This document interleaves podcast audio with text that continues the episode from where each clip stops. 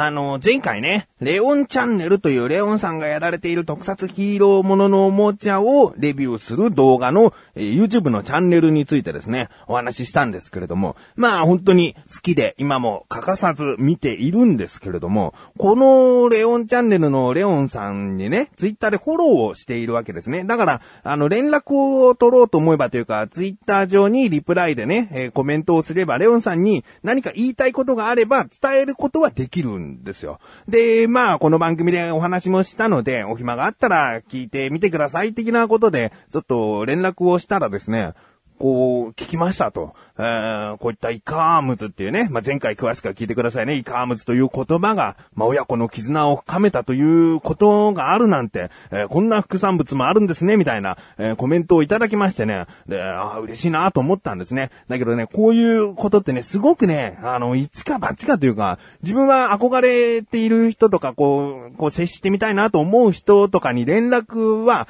極力したいなと思うタイプなんですけれども、した時に何も連絡がない場合ってありますよね。ええもちろんその、こんな一素人に返信をしてもしょうがないと思う、えー有名な方もいらっしゃるでしょうし、忙しかったり、純粋になんだこいつはと思って返信をしなかったり、えー返信をしてくれなかったりですね。えーそういうことがあると思うんですね。でもそういう風になると一気に熱が冷めちゃうというか、あー、ああ、僕はこんなに好きなのに、ダメなのか、返事いただけないのか、と思うとね、一気にこう嫌いに、まあ、勢いつけばもう嫌いにまでなっちゃうんですよね。だから、レオンチャンネルさん、レオンさんにそうやって連絡を取った時に返信が来て本当に嬉しくてですね。えー、で、まあ、あの、今もですね、見ていると。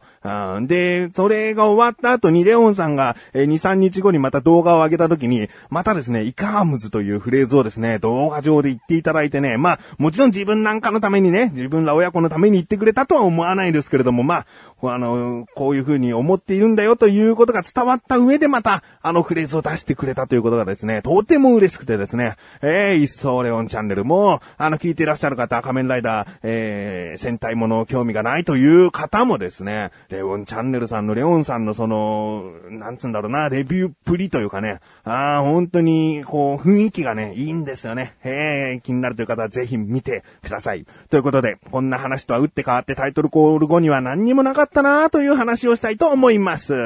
それでは、これからもレオンチャンネルを見ていこうと思っている自分がお送りします。菊池のなだらか向上心。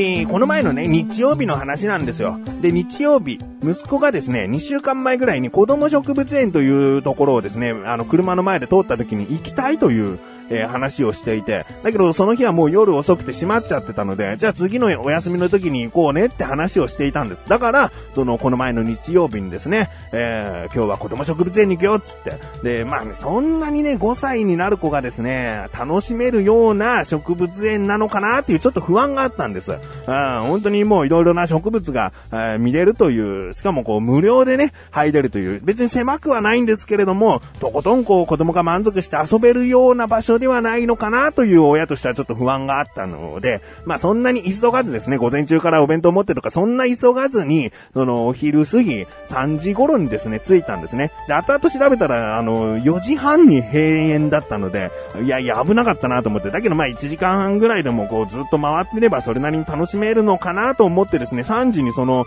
植物園に着いたんですね。で、駐車場に入れてですね、駐車場に入れたらですよ、あー雨がですね、ポタポタポタポタ降ってきてですね。で、その日雨が来るという予報を聞いていなかったので、全然傘とかも用意してないわけですよ。で、空を見ると一部青空の場所もあったので、まあ通り雨なんじゃないの？つって、そのうちこのポタポタ加減は止むんじゃないの？と思って、で、しばらく駐車場に入って車を止めて雨が止むのを待っていたんですね。で、しばらくしたら、今度は横殴りの風かなんかで、逆に雨がすごく強まってって、で、風がどうやら強いみたいだから雲の流れが速くて、あっという間に青空だった部分もなくなっちゃったんですね。で、本降りだよ、みたいな。うんで、いつ止むのかなと思ってしばらく待ってみたんだけど、もう4時近くになっちゃったんで、いやもうダメだと。これでいくら雨が止んだとしても薄暗いし、こっから植物園行くには全然楽しめないよと思ったので、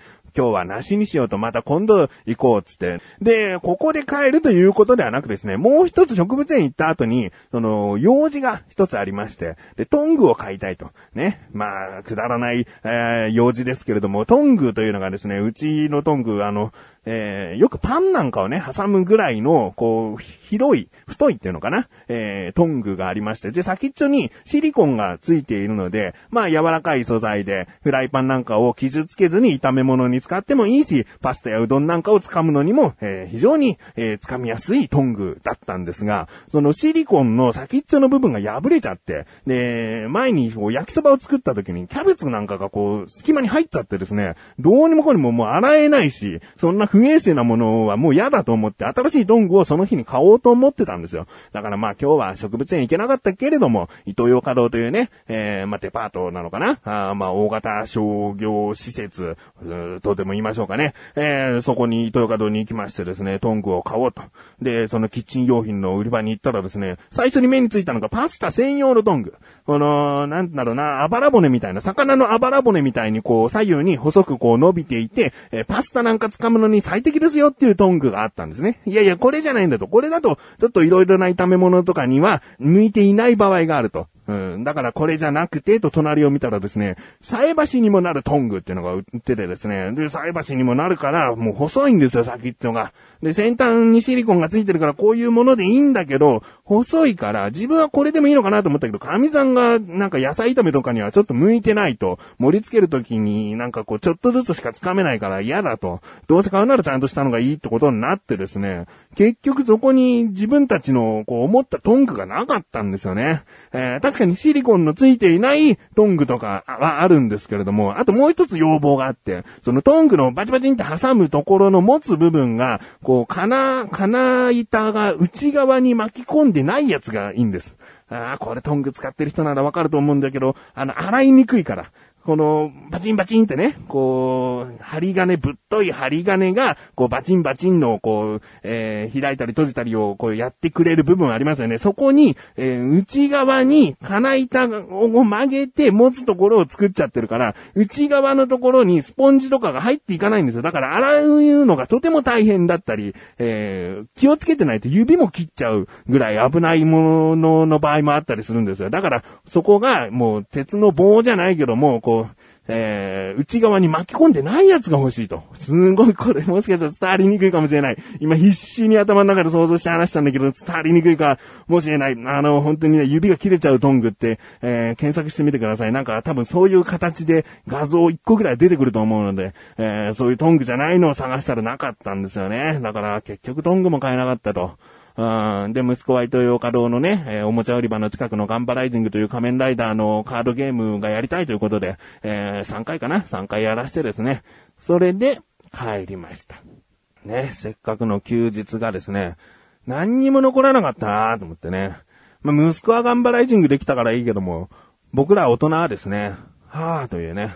うん、まあ、夜もね、外食したし、え美味しいご飯を食べることというのは、それはそれで、えー、何か残るものあるんだけども、なんかこう、パッとしない日曜日。まあ、子供二人連れてね、えー、お出かけすると言って、出かけてもそんな日もあるもんですね。2月から始まった新番組、自分を知るラジオ、ジブラジ。この番組は自己紹介できない男2人が自分を知るためにコーナーやったりトークして成長する番組のはずが、自分を知るためのコーナーがない、メールもない、果たしてフリートークで長続きするのか毎週木曜配信、自分を知るラジオ、ジブラジ。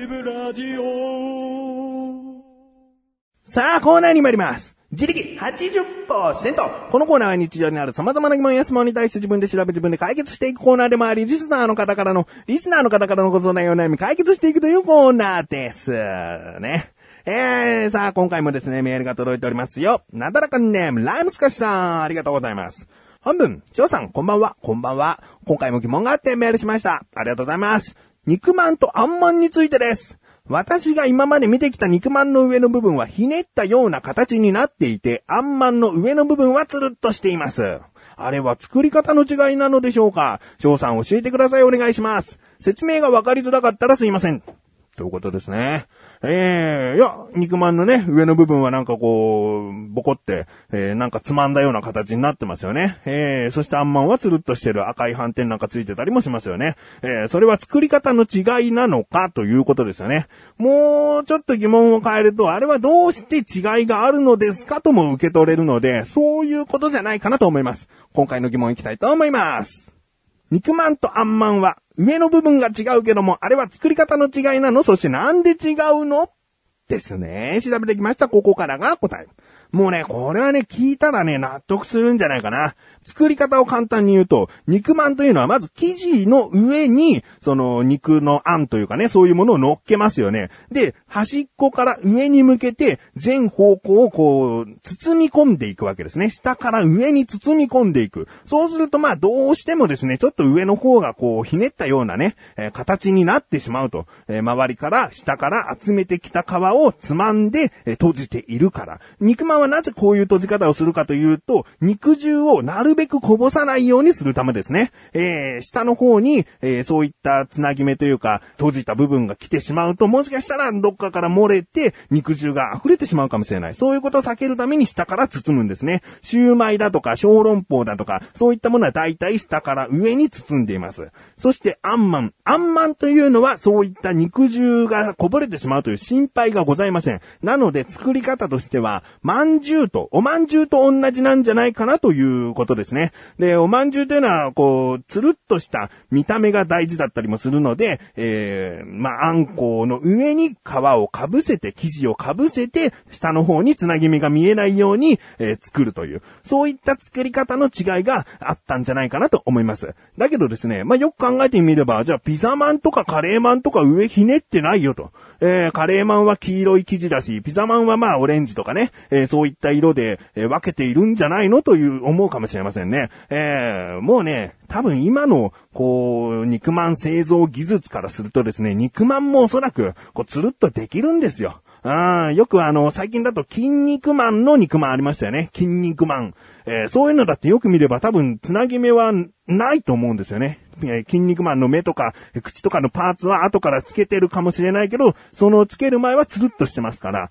だからできなくもないけども、もともとはそうやって肉まんは作ってきた。あんまんはそうやって作ってきたという。で、結果的に何が良かったかというと、見た目で、えー、買う人が肉まんはいくつ残ってるなとか、肉まんがあるなとか、あんまんもあるなとか、そういうことが見た目でわかるようになったという利点をもうずっと使い続けているんじゃないかなと。思いますね。うん。ということで、肉まんというのは作り方が違うし、まあ、見た目で、えー、同じ白色だとしても違いがわかりやすくなるために、そういった、えー、皮の違いが出ているんじゃないかなと思います。うん。ということで、ライムスカスさんいかがでしょうか？まあ自分もですね、改めてこう、肉まんって、あ、そうか、えー、シューマイとかね、えー、小籠包とかそういう風にやるもんなと思ってからなんか一致しましたね。えー、元々が肉まんとんまん作り方を変えましょうよ、わかりやすくしましょうよというところではなく、まあ、構造上というか、それぞれのことを考えたときに、自然とそういう形になったんだなと思いましたね。えー、勉強になりましたメールありがとうございます。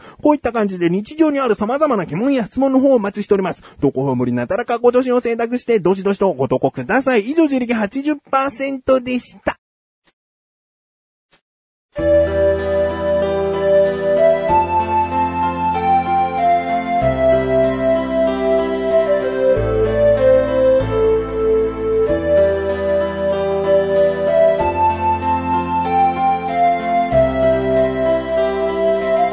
エンディングです。そしてすぐお知らせです。このなだらか小女子が配信されたと同時に更新されました小高菊池の小高カルチャー聞いてみてください。今回はですね、えー、小高祐介の好きな食べ物について、単純に好きな食べ物なーにと聞いたわけではございません。ちょっと心理テストチックというかね、えー、細かく聞いて最後にドンというね、えー、まあちょっと変わった好きな食べ物の聞き方をしております。そして、デビューはですね、音楽ですね。えー、まあ果たして洋楽なのか、邦楽なのか、えーまずこの小高祐介のタイトル、アーティスト名を言った時に、えー、チャレンジしてみてください。どっちかっていうのはね、自分もその時答えておりますので、えー、正解など気になる方はぜひぜひぜひぜひ聞いてみてください。ということで、なだらかご女子は毎水曜日更新です。それではまた次回お会いいたい菊池勝利したメガネと周りでもあるよ。お疲れ様です。